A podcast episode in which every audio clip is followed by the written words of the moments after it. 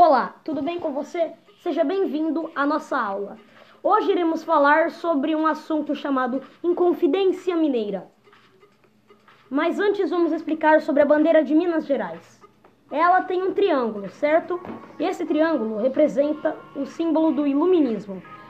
E quais características consistem em os três critérios dele: igualdade, fraternidade e o mais importante, que é liberdade. Vamos começar. No final do século XVIII, o Brasil ainda era a colônia portuguesa e tinha um castigo que se chamava a derrama. E a derrama era um dispositivo fiscal aplicado em Minas Gerais no começo de 1751, que era a fim de segurar o piso de 100 arrobas anuais na arrecadação do quinto. E o quinto era a retenção de 20%. E se não pagasse a derrama, teriam a punição de confiscar todos os bens.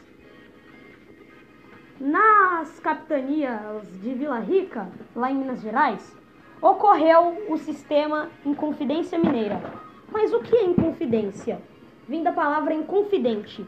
Inconfidente é a mesma coisa do que traidor, vira casaca, traíra e tudo mais. Alguns membros foram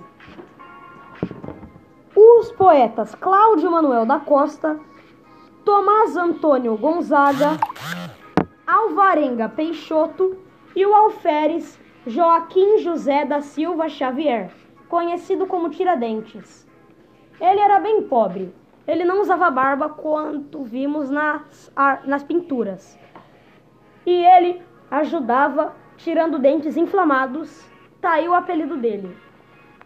Eles lutaram pela liberdade, mas eles não eram a favor da abolição dos escravos. A liberdade que eles tanto queriam não aconteceu. Afinal, o Joaquim Silvério dos Reis, que é aquele que capturou, quer dizer, traiu a coroa portuguesa, fez com que os bens deles foram perdoados mas ele mandou alguns capturar os que fizeram a Inconfidência Mineira. Tiradentes foi capturado no Rio de Janeiro. Ele foi enforcado lá e seu corpo foi exposto nas praças. Muito obrigado e falou!